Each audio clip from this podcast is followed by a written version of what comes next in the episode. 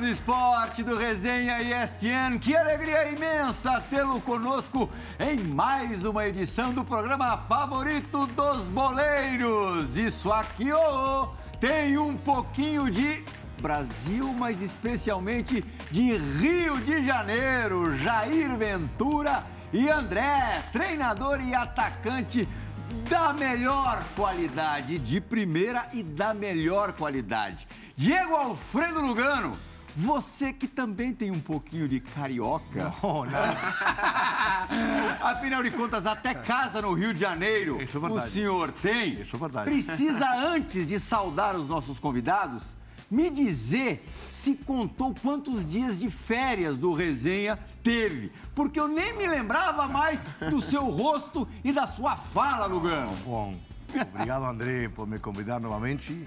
Jair, o André, prazer, querido Djalma. Perdi a conta, né? Perdi a conta. Ontem estava falando feliz ano para todo mundo no canal.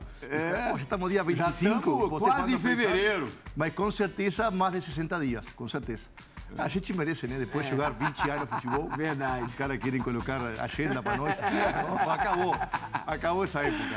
Mas estou aqui para trabalhar novamente. Quem sabe levar muito bem a vida, mesmo não necessariamente estando de férias, é o nosso Dirja. Dirja, com tanto carioca aqui no pedaço, eu tô sentindo falta do maior de todos, que nem carioca é. O Djalma é santista, mas é carioca de coração. Não é isso, Dirja? Claro, Plirra, dá tempo pra tudo. Já voltei da praia, agora tô recebendo os parceiros aí. Um parceiro mais da antiga, Jair, conheço há muito tempo, família toda. E um parceiro mais recente, que eu também gosto de acompanhar a Juventude, e também o André aí, um parceiro que eu já não estou aguentando mais ver, André. Eu vou na praia, te vejo. Vou no sertanejo, te vejo. Vou na igreja, te vejo. Pô, tá difícil. Grande, André. Quer dizer que carioca agora vai no sertanejo também? Boa noite, é um prazer ter você aqui. Pô, prazer é meu estar com você aqui. Aqui já me deu muita pancada. E aqui, dessa nova geração de treinadores, é o maior que tá vindo aí, né? Não tive a honra de trabalhar, mas não aposentei ainda, quem sabe. Quase rolou no esporte, foi por muito pouco tempo. Por pouco tempo. E o Djalma eu tenho certeza que, pô, do jeito que tá aí de blazer, ali sunga por baixo, é certo. Não é nem calção, não é nem short, é sunga. Certo, vai ter que sunga. Parar depois, vai ter que parar depois. Não, eu já falei pra ele que eu não aguento mais encontrar ele toda hora, onde eu tô. Não posso!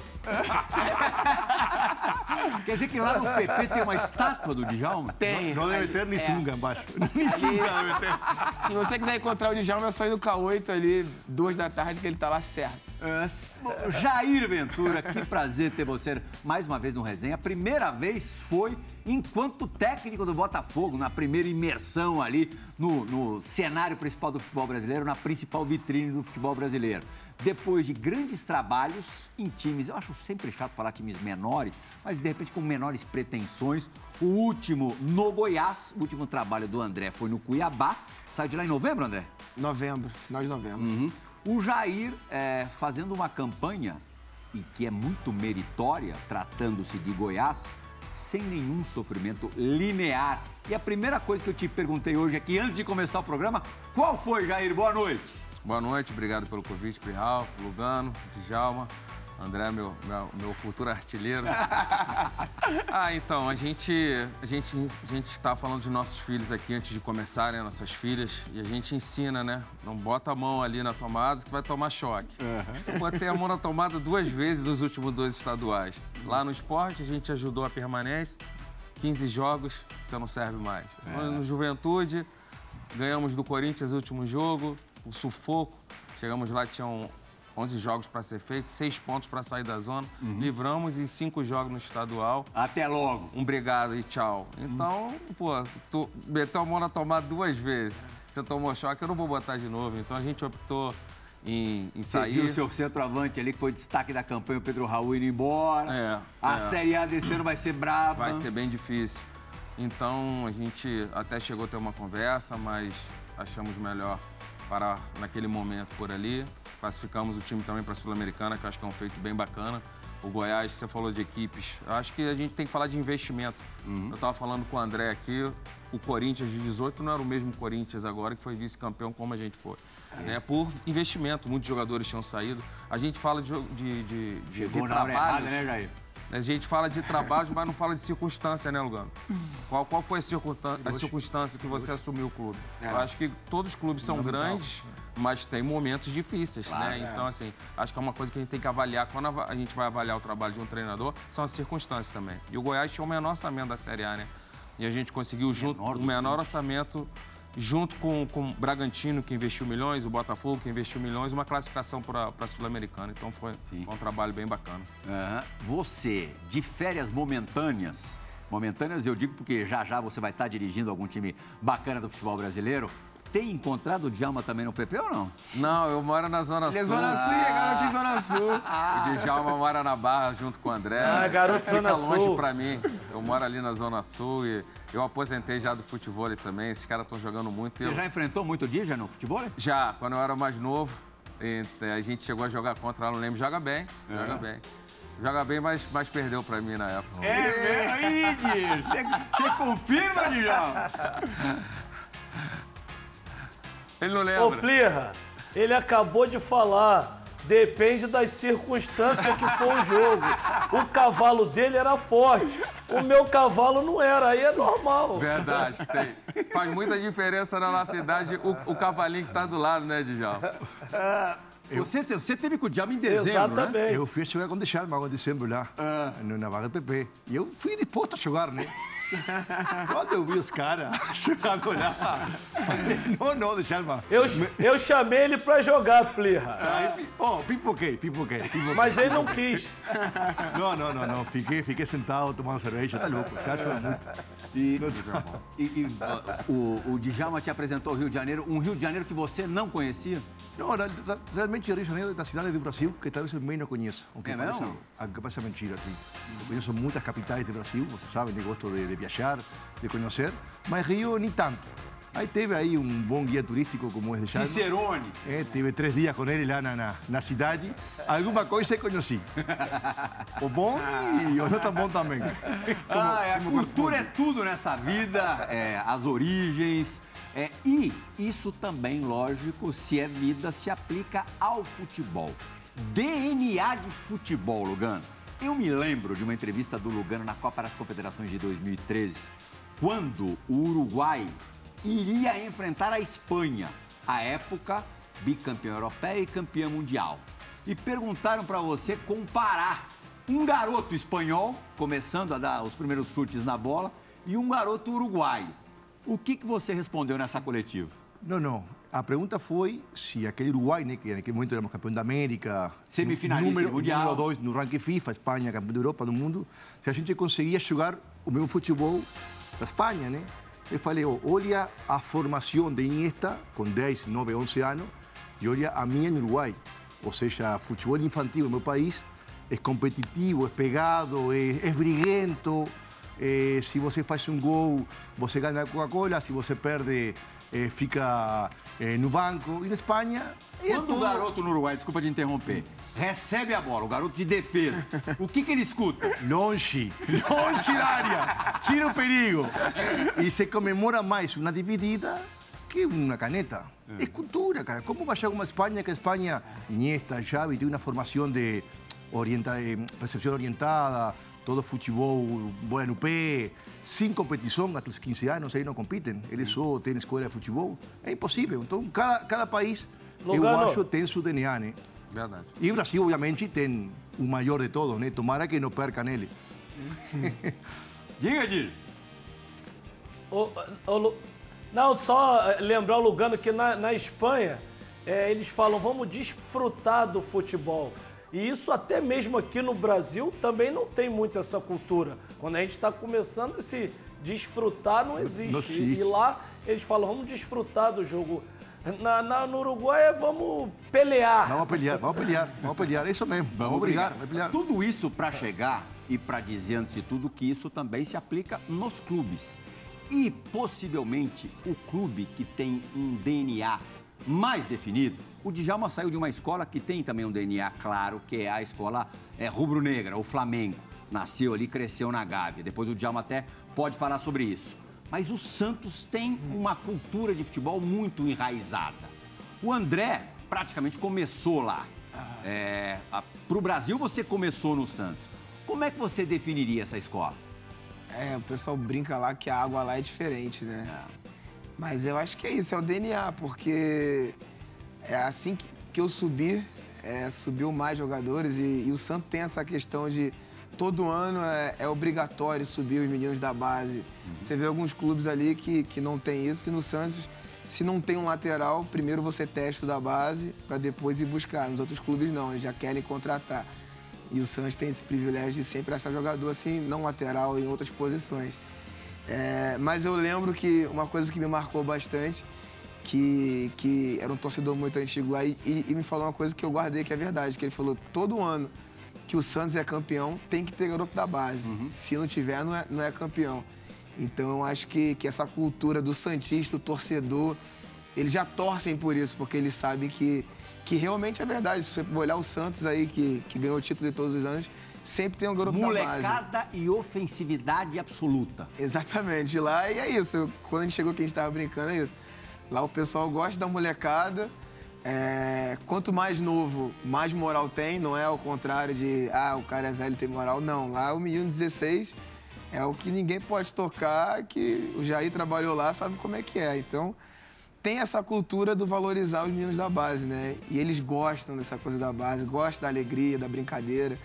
Lá não é um clube que você vai chegar, vai ser aquela coisa organizadinha, não. Lá é a molecada brincando. O cara mais organizadinho que... Mais um item. É declaradamente um discípulo de Diego Simeone. Você sempre falou que um dos teus faróis principais é o Simeone. Teve dificuldade no meio dessa cultura futebolística? Não, pelo contrário. O Santos, a gente não... Tem coisas que você não precisa vivenciar para saber, mas a vivência, eu costumo dizer isso com jogadores. Eu conheço realmente um jogador, não de jogar contra. O André treinar comigo, eu vou saber...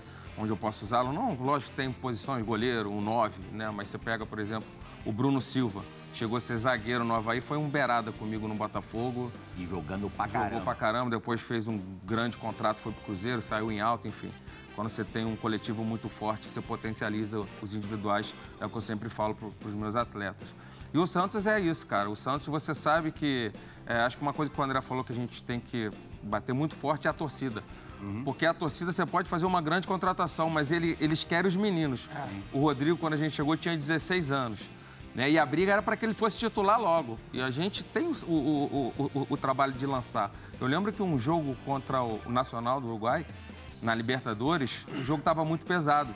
Eu chamei meu auxiliar e falei, vou tirar o Rodrigo que vão machucar ele. Quando eu faço assim, ele toma um carrinho, torceu o tornozelo, ficou algum tempo fora. Então, assim, o treinador, lógico... Você trabalhou com o Rodrigo... Trabalhou com o Gabigol. O Bruno, você pegou também? O Bruno teve um problema no olho. Foi naquele período que ele tava... Na minha estreia, cara. Eu falei, porra, na minha vez. Ele ficou 7 meses, ele tomou uma bolada, foi para os Estados Unidos, Alemanha, muitos falavam que ele já não ia jogar mais, não conseguia, tava com dificuldade de enxergar, ele ficou 7 meses sem jogar, né? Então a gente teve o Rodrigo, o Rodrigo subindo, 16 anos, o Yuri Alberto estava também, né? O Gabriel Barbosa estava vindo... Da Europa sem jogar, então tava naquela forma ainda de um pouco de dificuldade, né? Mas mesmo assim, fez gols pra caramba, foi muito importante pra gente lá, tanto que de lá recebe uma proposta, sabe, Flamengo, um ano depois, né? E eu tive uma conversa com ele bem bacana, que a gente perdeu o Ricardo Oliveira e a gente tava sem 9. E aí eu liguei pro Gabriel, né? Falei, tô precisando de um 9. Ele, professor, é a posição que eu tô querendo também, ficar mais perto do gol. Então, quando ele volta da Europa... No Santos com a gente, ele já era o nosso 9, ele já vem de 9. Ele era um beirada, né? Ele jogava pelo lado. E nesse ano ele começa a jogar de 9 e foi embora. O Rodrigo é vendido para o Real Madrid? Com a gente. Recebe a proposta do Real Madrid com você? Isso. Eu faço sempre uma anamnese quando eu chego nos clubes. Eu gosto dessa parte mais humana. Tem treinadores que não gostam, né, Lugano? Eu respeito. Mas eu gosto de entrar, conhecer um pouquinho da vida do André, os planos futuros dele, o que ele pretende para a carreira, metas, objetivos, que eu acho que é muito importante para todas as carreiras, né? Senão você vive a vida. Se você não tem um objetivo, uma meta, você não vai chegar, né? Você tem que ter metas, objetivos. E eu conversando com o Rodrigo, ele falou que o objetivo dele, meta, era jogar no Real Madrid. Falei, mas por que Real Madrid? Não, é um clube que eu gosto e tal. Isso antes de chegar a proposta? Isso antes do primeiro treino. Caramba. E aí dá 22 jogos... É Santos, isso aí é Santos. Aí dá 22 jogos, ele bate na minha sala lá. Lógico que quando ele entrou, ele nos falou a anamnese. Ele falou, só lembra aquela resenha no nosso programa que a gente teve lá? Eu falei, lembro. Ele, porra, aconteceu. Eu falei, já? Ele, já. Real Madrid me ligou, teve a proposta do Barcelona maior, mas eu tô indo pro Real Madrid. Falei, pô, que dúvida difícil, hein, Rodrigo? É. E aí ele foi pro Real Madrid. Com apenas 22 jogos com a gente, ele foi pro Real Madrid. É, você viu? O Rodrigo foi pro Real Madrid e você não foi, Diego Lugano. Ah, mas ele teve... Vocês sabiam dessa? Antes de contratar Sérgio Ramos, o Real Madrid... O maior erro da história do Real Madrid. Están se arrepentindo até hoje. Até hoje. Estava no jornal. Era Sérgio Ramos ou Lugano. Aí optaram para o Sérgio Ramos. Olha que erro já cometeram. Imagina, queriam se matar. Mas voltando ao tema, ao assunto do DNA, Jair, é um tema que hoje está no tapete, né? Todo brasileiro, treinador da seleção brasileira, né? Tanto se fala no estrangeiro. O que você opina a respeito? Voltando ao assunto do DNA, voltando ao assunto de que o Brasil é pentacampeão. É um assunto que hoje está dando muito o que falar, né? Sim, sim. Eu acho o seguinte... Quando eu fui efetivado em 2016 contra o seu São Paulo, quando eu dei minha primeira coletiva, me falaram assim, me perguntaram, Jair, tem que ser só treinador jovens? Meu São Paulo não, porque jogou de camisa amarela esse dia. Tá. Todos...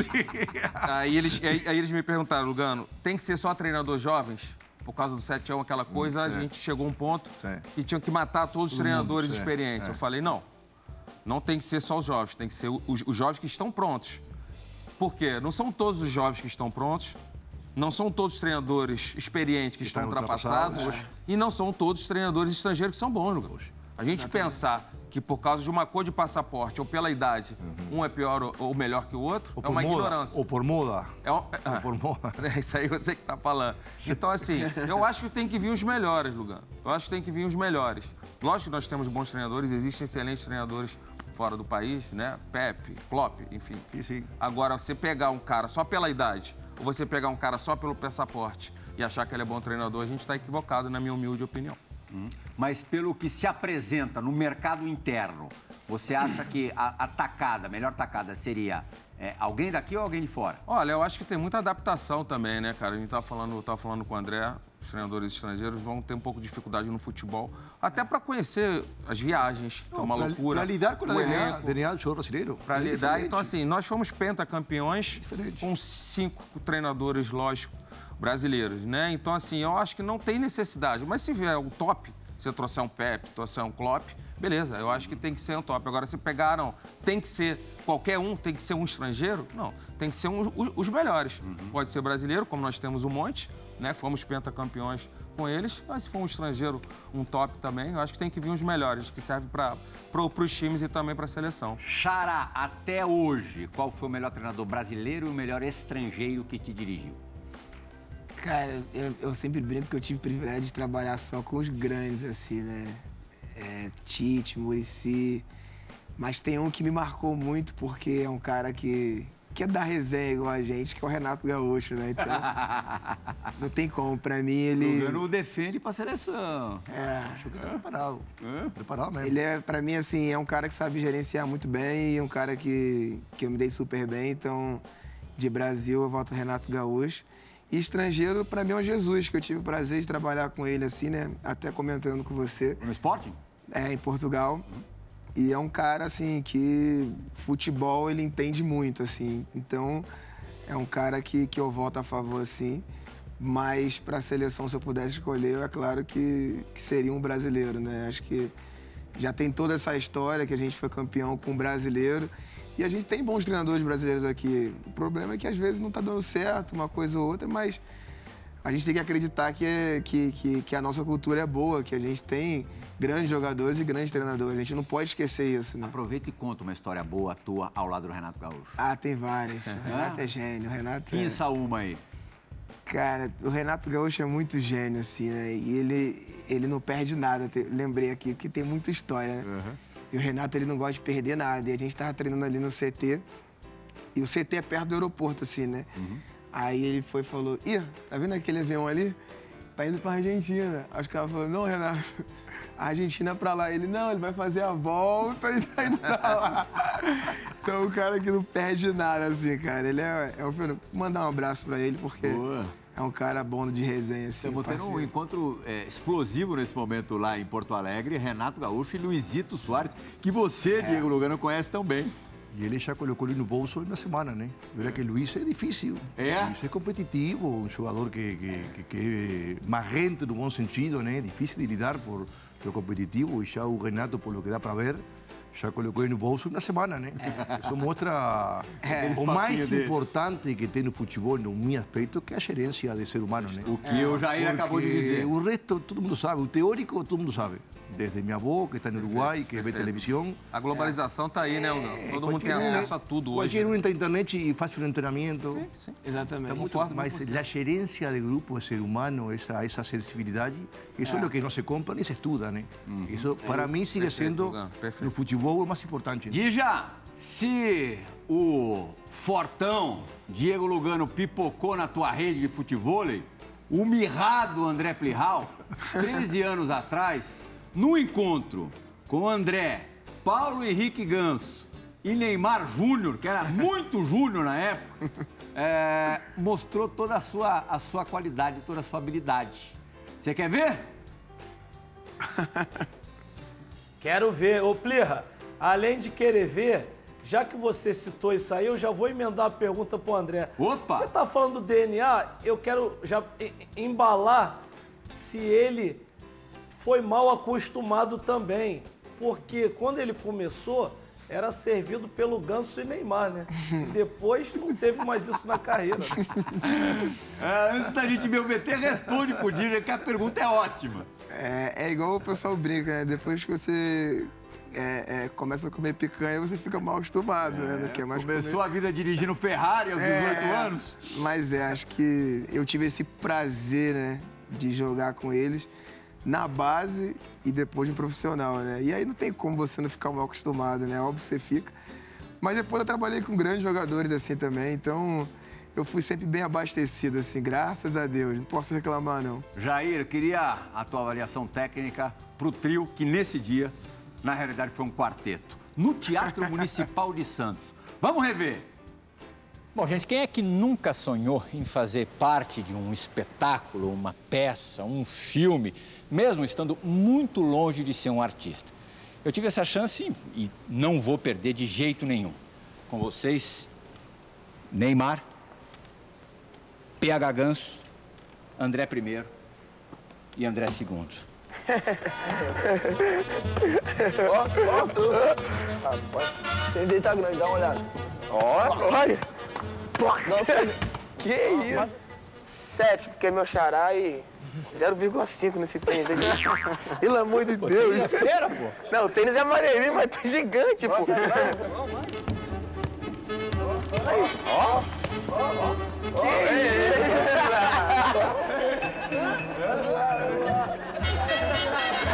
isso?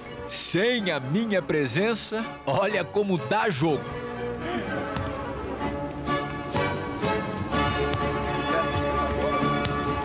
Artistas da bola encantam sem perceber. Eu só quero jogar bola, ser feliz, né? Tá tudo certo. E a gente vai ser feliz. Olha nós outra vez no ar. O show tem que continuar. Ah, Diego Lugano me elogiou pelo cotovelo aberto. Você é essa antiga, abre. Quando vai cabeceio, abre o cotovelo. Muito bem. Qualidade, né, professor? Bem demais, bem demais. Queria os 4 no meu time, né? O sapato tava grande mesmo, me atrapalhou um pouco, tava um número maior. O André não foi... Pegou no teu pé, não? Não, ele tinha razão. Pô, ele percebeu, velho. Ele foi com o tênis de andar de skate, pô. Não é possível. Queria jogar bola. Agora, eu me lembro que no dia dessa matéria, eu fui buscar essa turma no CT e tive acesso ali a um local onde a imprensa normalmente não tinha. Que era justamente a área de convivência de vocês. Rapaz, o Dorival tinha que ser muito bom, viu, Dija? Porque era uma zona aquilo. E você me disse que ele até estimulava essa zona. Ali não era nem área de convivência, era uma Disney pra gente, né? Então o pessoal gostava que a gente brincava e a gente botava... Aí, pô, não tinha como, né? Então ali realmente o Dorival tinha muita dor de cabeça com a gente. direto ele chamava a gente pra conversar assim, mas era complicado. Um com 18, outro com 19, outro com 16, 17. Não tinha como controlar, né? A gente era bem elétrico, com energia lá em cima, então não tem como. Essa coisa de controle, Jair, de todos os elencos que você teve na mão, desde que começou a ser treinador, ou treinador principal, em qual você teve que demonstrar mais habilidade? Olha, só queria pegar o gancho ali do Lugano, que eu concordo com ele. E não só concordo, que acho que é uma coisa que eu mais me orgulho hoje. Eu tenho 7 clubes e se a gente der um Google aí, eu nunca tive problema de relacionamento com nenhum jogador. A gente sai por resultado, que é a vida do treinador, né? Você perde, não tem jeito. Mas é uma coisa que eu me orgulho. O André conhece diversos atletas que trabalharam comigo, não tem como eu contar a história aqui. Então, eles sabem da minha conduta, do meu caráter. Me perguntam, né?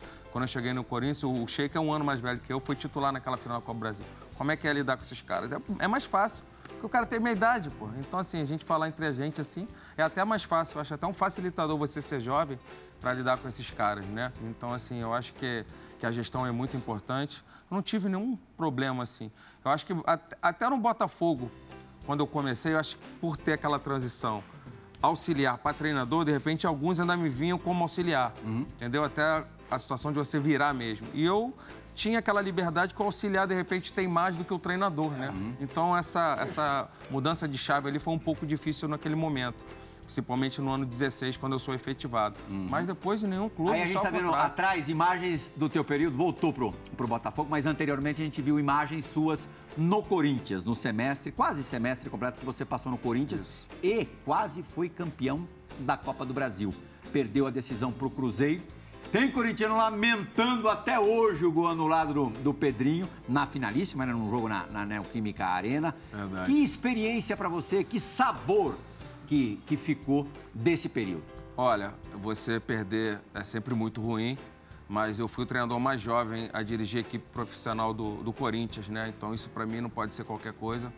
É um orgulho muito grande, né? Tão jovem ter disputado uma final de Copa do Brasil num grande clube que é o Corinthians. Lógico, esse gol do Pedrinho é um absurdo, que foi anulado, né? De repente poderia ter mudado tanto minha... gosta. É. Não, mas também no pênalti a favor foi absurdo, Jair. Me desculpa. Também no pênalti a favor também. Também foi? Foi absurdo, me desculpa. 1-1 então. Não, me desculpa. Tá. Aí, no momento eu critiquei muito. É lógico que muda a tua vida com o título, né? Mas bateu na trave, mas a experiência foi muito boa. Agora é o gol dele, ó.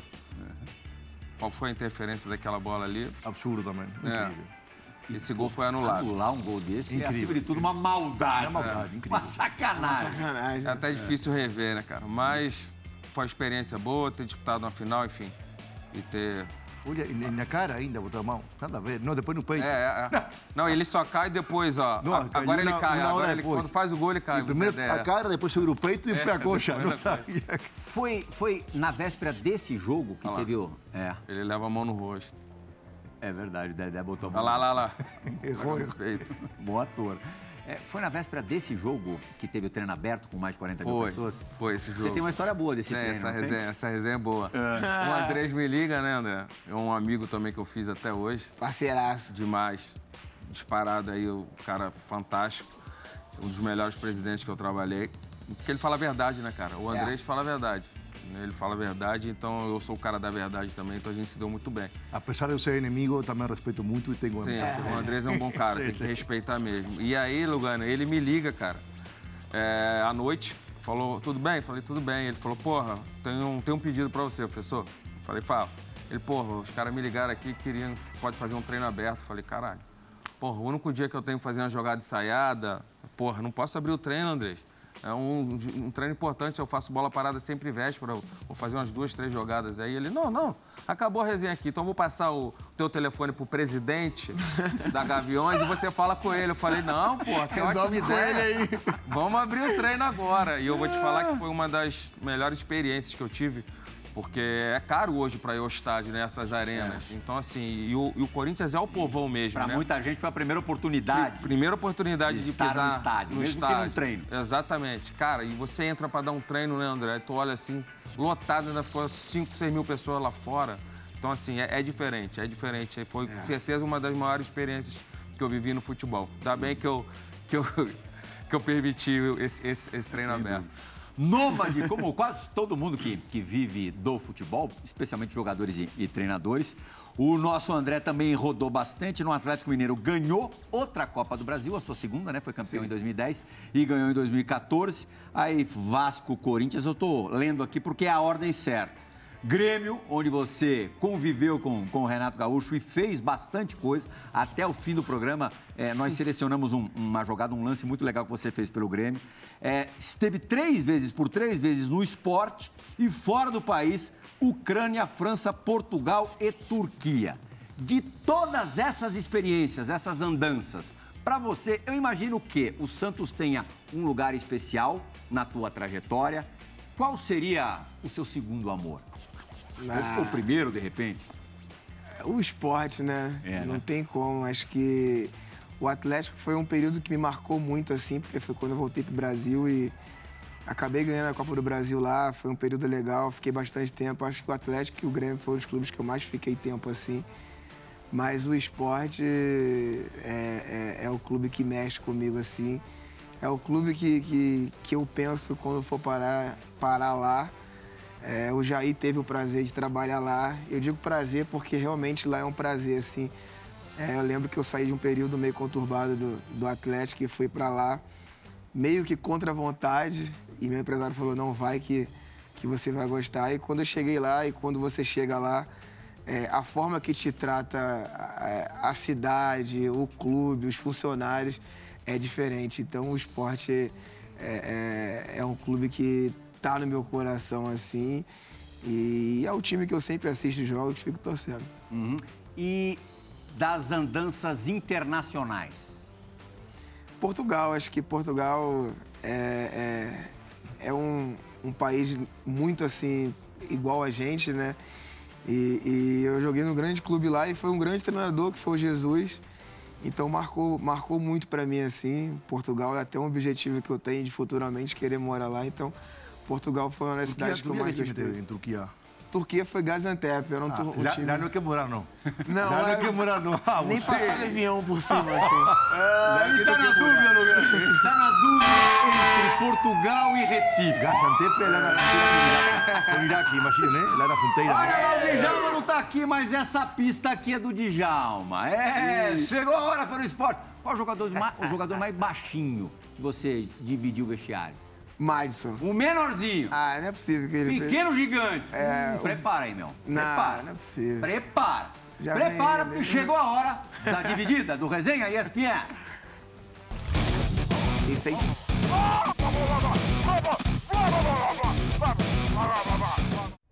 Fala, galera do Resenha ESPN, mais de show passando aqui, André.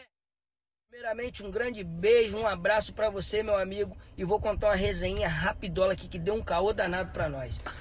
Meu aniversário, Dorival botou a concentração pra 2 dias antes. Fomos pro meu aniversário, curtimos e tal. Chegamos atrasados na concentração. A merda foi feita. Fomos bonitos, treinamos no domingo de manhã. Fomos pra casa do Neymar, assistimos o jogo lá. Graças a Deus, o Santos ganhou. E... logo após o jogo, nós fomos para onde? Conta pra galera que eu quero ver se você vai lembrar dessa resenha aí. Nós fomos pro samba, agora conta pra galera o resto aí eu deixo contigo. Meu amigo, um grande beijo, fica com Deus. Um grande abraço também pra família Resenha ESPN. Tô esperando pra voltar aí, hein? Fui! Chique demais! Tem assim no Uruguai também, Lugano? Algum tem. Mas aqui tem mais. Aqui tem mais. Ele já deu o local. Ele ainda só não falou qual foi o crime. Cara, esse mandar um abraço pra ele, porque esse daí é um irmão. Esse aí tem muita história, cara. Esse daí é demais. Assim, lembro bem disso daí. Vou chegar lá no final, mas eu tenho que contar os detalhes que aconteceu, né? O espaço é todo seu. E pra começar, o Dorival cismou de concentrar só os solteiros. E só os solteiros era a gente. E a gente chegou no Dracena e falou, Dracena, que era o capitão, pô, não vai dar certo. Só a gente concentrar. Tem o aniversário do Madison. Aí o Dracena, tá, vou conversar com o Dorival. O Dorival falou, não, o que eu posso fazer é mudar e botar pra chegar aqui 10 horas da noite o pessoal. Tá bom, fomos pro aniversário do Madison. Chegou no aniversário do Max, quando deu 10 horas que o pessoal tava chegando, a gente tinha que ir embora. A gente falou, pô, não vamos embora, quem chega a 10, chega a 11. O mesmo problema de 10 é o problema de 11. Chegamos 11, nisso que a gente chegou 11 e o Madison não quis ir embora, chegou só nós três. E aí a confusão toda afastou a gente, jogo no final de semana a gente não jogou e domingo ganhou o jogo, tinha show do Revelação. E aí ganhou o jogo, a gente não jogou, a gente falou, ah, vamos pro show do Revelação, né? A gente pegou e foi pro show do Revelação. Erradamente, né? A gente já tava punido de afastado. Sabidamente, erradamente. Exatamente. Só que a gente falou, ah, já deu merda mesmo, vamos lá no Revelação, já que eu tava estourado na época, acho que o Neymar Pai era amigo do pessoal, a gente acabou indo lá. Mas essa história foi engraçada, rendeu, cara, porque a gente mentiu pros nossos pais. Porque a gente falou que a gente ia concentrar direto, só que era mentira, a gente ia pra casa do Madison e depois voltar. E a gente teve que ligar pro pai, me ligar pro meu pai, falei, pô, pai, tô voltando pra casa. Ele, como assim? Você não tá concentrado? Eu, não, pai, é que a gente não tava concentrado, a gente foi na casa do Madison. E vocês foram descobertos, obviamente, no show do Revelação. E deu ruim também? Não, da Revelação não deu ruim. O problema todo foi o aniversário do Madison mesmo, porque a cama... Cara, e aí vai ficando melhor, depois, né? Que ganha o jogo, Playhall, tudo dá certo. Exatamente. E aí fica melhor, porque depois que a gente voltou, o Dorival mostrou as imagens da gente chegando, né? E a imagem chega o Madison, cheio de McDonald's. As câmeras de segurança? Uma hora da manhã, ele chegando cheio de McDonald's, cara. Você tomou muito gancho, Dija? No comecinho no Flamengo? Não, a gente se escondia melhor.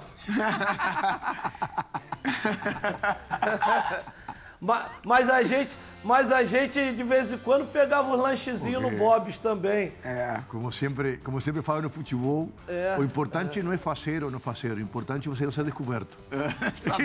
Saber fazer. Isso era o único importante. Outro parceiraço seu vai participar do resenha dessa noite. Esse jogou com você no esporte, se eu não me engano, mas a tua relação com ele vai muito além do futebol. Agora ele tá longe, tá jogando longe do Brasil, mas até outro dia tava bem pertinho. Vamos ver. Rapaziada do Resenha ESPN, aqui quem tá falando é o Tomás. Porra, hoje vocês estão bem acompanhados aí, hein, cara, do lado de duas feras. Não, cara, o André é um irmão que eu tenho, né? Principalmente fora do futebol, a gente jogou junto também no esporte. E assim, cara, a gente tem muita história boa, qualquer dia eu vou no resenha aí contar alguma delas. E deixa eu te falar, hoje eu quero fazer diferente, cara, eu quero que ele conte pra vocês a última experiência que ele teve em Orlando, no parque de diversão. Eu não sei se ele já disse aí, mas ele tem um pouco de medo de parque de diversão, cara. E ele desmaiou na montanha-russa, na descida da montanha-russa, tem vídeo e tudo, hein?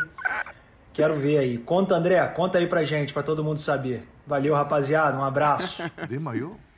Cara, isso é sacanagem, eu tô mais... A gente tem o vídeo, viu? Não, não pode, não é possível, cara. Tô sacanagem. O Tomás, ele é meu amigaço, assim, irmão, né, cara? A gente tem um grupo de amigos ali. Você é da resenha também, né? E através do Romarinho, que é outro grande amigo meu. Filho do Romário? Até mandar um abraço pra ele. Eu conheci o Tomás. E depois, coincidentemente, o Tomás foi jogar lá no esporte comigo. E, coincidentemente, eu tava em Orlando com o Romarinho, né? Que aprontou essa comigo, porque eu morro de medo, assim. Eu sou a pior pessoa pra se chamar pra Disney, sou eu. Eu só gosto de ir naquele lá do Homem-Aranha, que é só simulador. E aí, pô, eu só queria ir simulador, Homem-Aranha e tudo mais. E aí, os meninos se juntaram e falaram, cara, você tem um pra ir de emoção. É a montanha-russa... um pra ir. Aí, pô, passando pelo Hulk, aquele barulho, eu falei, cara, essa é impossível, já tô com medo. Aí tem a nova lá do Jurassic Park, falei, cara... Essa dá pra ir.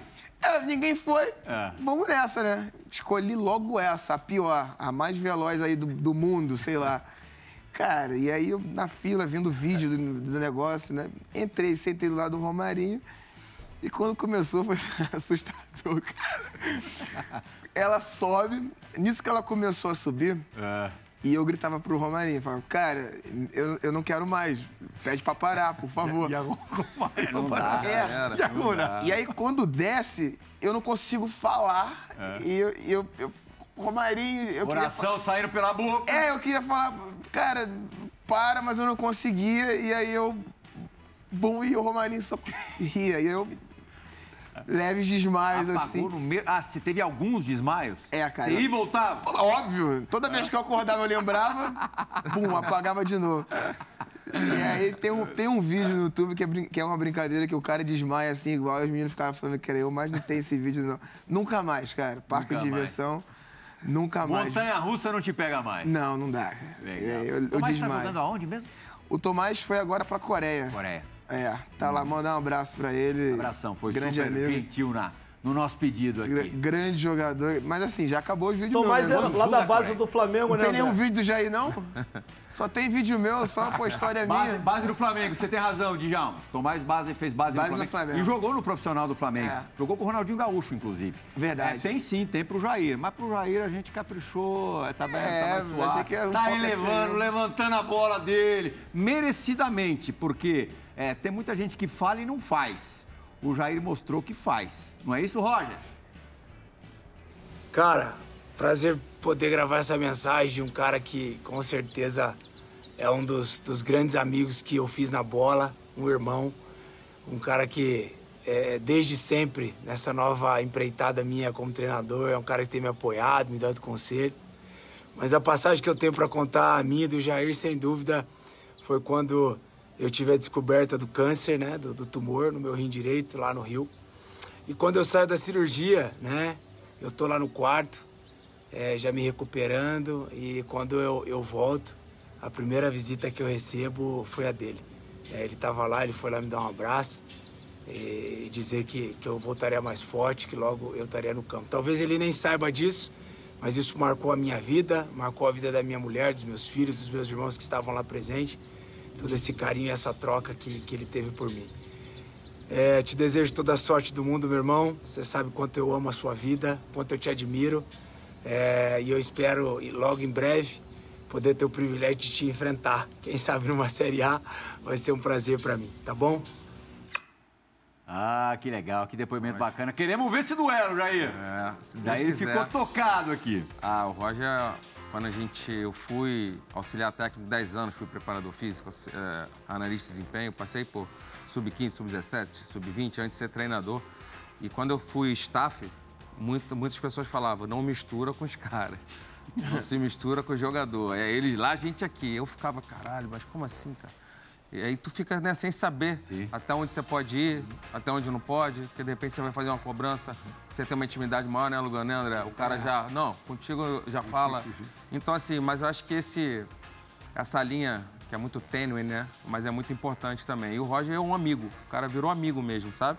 Foi meu atleta e hoje é um amigo, a gente se fala direto, ele agora tá com o treinador, tá fazendo um grande trabalho aí em Minas pelo 2º ano, então, com certeza... Logo, logo a gente vai estar juntos aí, se enfrentando agora, ele sabe os meus segredos, né? Teve, dito por ele, o melhor momento na carreira junto com a gente lá no Botafogo. E é um amigo que eu fiz, não só dele, de toda a família. E esse momento dele do câncer foi muito difícil, né, cara? Foi no meio da competição, a gente só tinha um 9. Auge, né? Da carreira dele. E ele um líder, né, cara, dentro do vestiário, um cara muito respeitado. Então você perde não só um jogador, uma pessoa, um amigo para todos nós, mas uma referência dentro do campo também. Então foi difícil terminar o ano, mas graças a Deus deu tudo certo, ele se recuperou e a gente também fez uma excelente campanha. Jair, o teu melhor momento até aqui? Por quê? Em termos de resultado, acho que ninguém discute. Você elevou o Botafogo. O Botafogo jogou uma Copa Libertadores depois de trocentos anos, passou a ser visto pelos adversários de outra maneira, mas tem trabalhos recentes que você citou no comecinho do programa, onde salvaste Juventude, Esporte, fez uma campanha acima do esperado no Goiás. De qual trabalho que você se orgulha mais? Olha, é difícil. Difícil porque todos têm a sua dificuldade. O Juventude foi muito difícil porque foi o menor tempo que eu tive, foram 11 jogos. Que nós tivemos, né? O Copa do Mundo, né? 11 jogos, a gente chegou, eu empate nos 2 primeiros jogos, a gente ficou 6 pontos para sair da zona. Então a gente chega no último jogo tendo que ganhar do Corinthians, senão a gente ia cair. E a gente consegue livrar, a gente ganha o jogo 1-0 e a gente livra. E no Goiás, pela dificuldade do orçamento. É um time que estava voltando de uma Série B, né? Que não porque a diretoria e o presidente não queria, não tinha dinheiro. Para fazer grandes investimentos. Então, nosso investimento era o menor da Série A, e a gente consegue uma classificação para a Sul-Americana, então com certeza foi um grande trabalho também. Uhum. Resenha ESPN vai fazer agora a sua primeira e única parada. Oi, Dija, por favor. Não, se é a parada, beleza, que eu queria fazer uma pergunta para o Jair, eu faço na volta. Não, faz o seguinte, pode mandar a pergunta agora, o Jair responde na volta. Beleza. Não, o seguinte, é que assim, eu e o Jair, né, nós somos filhos de grandes jogadores, o pai dele, pô, um monstro do futebol brasileiro, mundial, e assim, nós, né, com os nossos méritos, conseguimos... apesar das cobranças, que sempre há comparações, sempre tem, vencer nas nossas carreiras. Mas é assim, independente disso, eu queria saber dele a importância, né, do Jairzinho, né, do pai, na vida e na carreira dele, assim. Ah, demais. Ótima pergunta, ótima colocação. E o Djalma sabe bem, está falando com a maior propriedade do mundo, né? E a gente está falando, Luga, de Djalma Dias lá atrás e Jairzinho lá na frente. Nada mal. Nada mal está o resenha de hoje também. Na volta, além da resposta do Jair para o Djalma, a gente vai ter a perspectiva do campo e a questão de equilíbrio. Não saia daí para o esporte.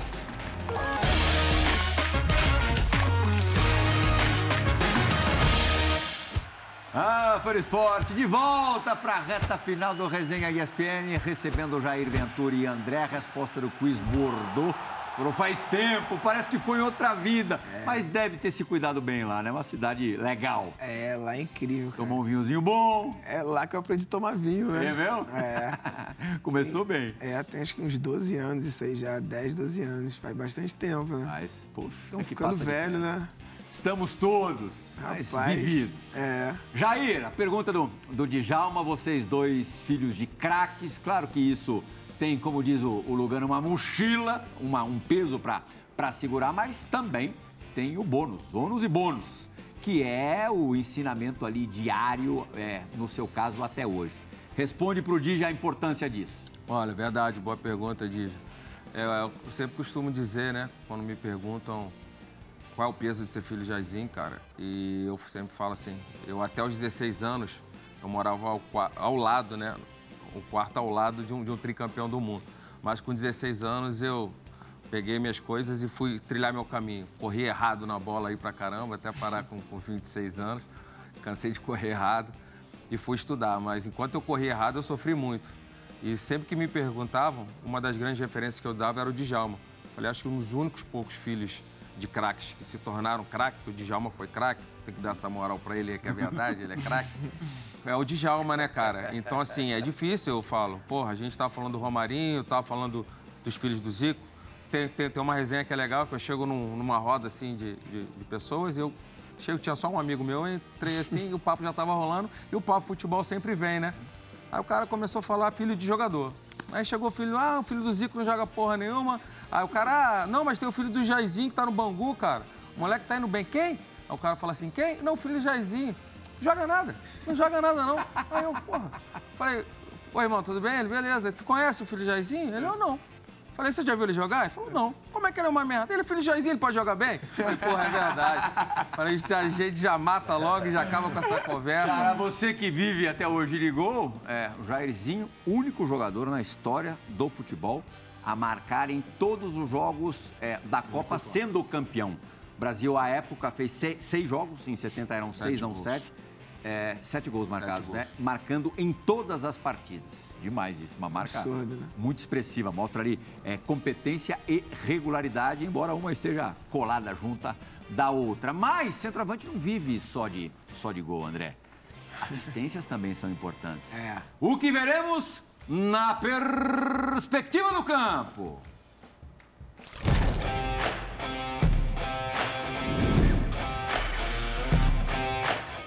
E Djalma, olha lá, ó, São José, né? Campeonato Gaúcho de 2017. Eu vou confirmar aqui. O que eu já posso garantir é que essa assistência de calcanhar do André pro PP não é das coisas que a gente vê todo dia, Dirjo.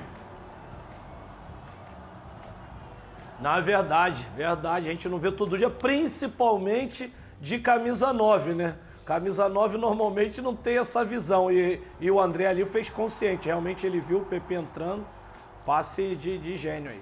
É. Gostou, Jair? Foi 2019, não 17. Só errei o ano. Ah, tá próximo. Tá próximo. Não sei como é que o André ainda tá aqui do meu lado sem clube. Um 9 desse aí. Tá. Obrigado. Uhum. É, o teu prazer em dar um passe como esse se aproxima do de fazer um gol? Nesse jogo você fez deu outra assistência. Sim. E fez um gol. Cara, não, acho que o gol é gol, né? É, né? O gol não dá nem pra explicar, assim, a sensação, porque só quem faz ali mesmo sabe, é uma coisa absurda, assim. Mas eu gosto de dar passe, porque principalmente sair do pivô, né, cara? Eu sou um cara que... Meu pai não foi craque igual desses caras aí, mas meu pai jogava bola também, né? Jogava na frente também, né? Jogava na frente também. Lembra de ter entrevistado já o teu pai? É, e aí meu pai sempre me treinou e eu sempre joguei futsal, né, cara? Então, eu sou cria do futsal, então eu gosto muito de jogar. Eu brinco que eu gosto do jogo, né? Eu não gosto daquele atacante que fica lá na frente paradão. Eu gosto de participar, eu gosto de brincar, participar um pouquinho do jogo também. Então, esse passe aí é legal porque é um passe que a gente já tinha treinado e o Renato tinha pedido pra gente fazer essa jogada porque o PP fazia muito essa passagem. Então, o gratificante treinado o calcanhar? Não, não. Ah, bom. Mas essa questão do 1-2 e do pivô, né? Então, é gratificante porque é uma jogada que dá certo, né? O Jair tá aqui, ele sabe que ele é treinador e quando você treina e dá certo ali, é gratificante pra todo mundo, né? Não só pro treinador. O Renato diria que ele foi autor intelectual desse gol. Deixou ali o passe, deixou a zaga completamente vendida, né, Diego? É lógico, né? Quando você... não espera um lance, o pior que pode acontecer com um zagueiro, né? É improviso, né? Nesse caso, ele tem muito a noção de tempo, espaço, para entender o zagueiro, entender a chegada do ponta. O Pleha! Realmente, difícil de marcar, porque é difícil de imaginar, né? Sim. Que vai fazer isso. Diga, Dija! Não, e com certeza o Renato falou pra eles que já deu um passe melhor do que esse. Não. E o gol ele já falou que fez mais bonito também. Deixa a minha. Se tivesse amoroso, ia falar o mesmo. Se tivesse amoroso, falava o mesmo. Eu também já fiz. Só vamos fazer uma mudança aqui, Joãozinho. João Gonzalez. Vamos deixar para o final o que seria a perspectiva do campo do Jair, se der tempo, para a gente não perder a questão de equilíbrio, que a gente está com 3 minutos para acabar o programa. Roda a vinheta, então, da questão de equilíbrio, por favor.